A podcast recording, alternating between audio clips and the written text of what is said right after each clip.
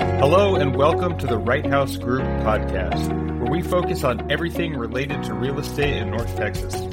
We aim to answer some of the most common questions that we're coming across in today's market. Today, we're going to be talking about when you should call a lawyer. Jeremy, can you tell us about the majority of calls you get that are related to real estate? The majority of the phone calls I get on real estate matters that, that have to do with probate, and they are you know, most of the time when, when people are buying or selling houses, they rely on the title company as long as everything's going normally. But the calls I get typically have to do with probate, and they're typically about cleaning up the title because the the family along along the lines uh, uh along the you know, time uh, along the timeline somebody passed away, and the family didn't do anything to clean up the title, uh, and nobody made them. You know, as long as somebody's paying the taxes, the you know county doesn't care and as long as nobody's fighting over who owns the house, then then there's no reason for the courts to get involved. But then ultimately, you know, a generation or two generations or three generations later, you know, you've got a, grandson living in the house or a you know great nephew, and and it's over by the airport, and all of a sudden that house that was worth you know seventeen thousand dollars is worth two hundred fifty thousand dollars, and the family wants the money. But now we've got three gener you know two or three generations worth of inheritance to clean up and sometimes that can get expensive. And if you think about it, if, if nobody probated that will, now you've got you know 50 people who might be heirs, you know, that you might need to clean up that that you know two hundred fifty thousand dollar worth of house.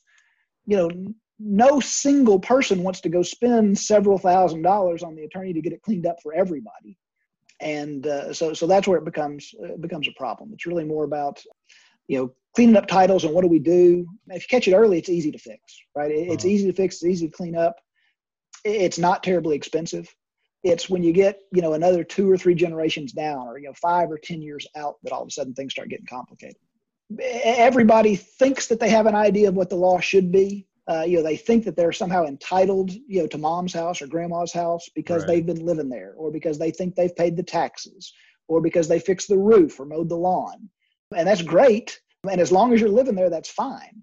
And nobody's fighting. But as soon as it all of a sudden becomes, you know, worth something, uh, and you want to try to sell it, the rest of the world doesn't care what you and your family thought the law was. They care about how can they get a clean title with title insurance, you know, from a title company. Well, the moral of the story is just it can be quick and easy. It's nothing to be afraid of. There's a bunch of, of different alternatives we can use. Obviously, planning ahead is best. But even if somebody didn't plan ahead, it, it's easy to get cleaned up if you do it proactively. If, if, if, you, if you do it when the time comes, the, the longer yeah. you wait, the harder and more complicated and more expensive it gets. Can, can you elaborate more on like we say planning ahead? Like, what do you mean by that? Oh, you know, if if if the homeowner plans ahead, you know, this isn't a, a, a probate lecture, but if if the if the homeowner plans ahead, there are you know a, half dozen different ways you could transfer the property uh, even real property without ever having to to involve a probate court. You could you know uh, in texas I, I, still think of it as new but it's it's what five or ten years old now. We have something now called a deed on death where you can actually file a deed and deed your house to someone else and it doesn't take effect until you pass away. But the second you pass away all they have to do is go file a death certificate in the county property records, and that death certificate triggers that deed on death. It doesn't obligate you to transfer the house. If you sign a deed on death and leave it to your son, and then your son doesn't come to visit you when you're sick and, and doesn't bring you food and you get mad at him, you can just revoke it.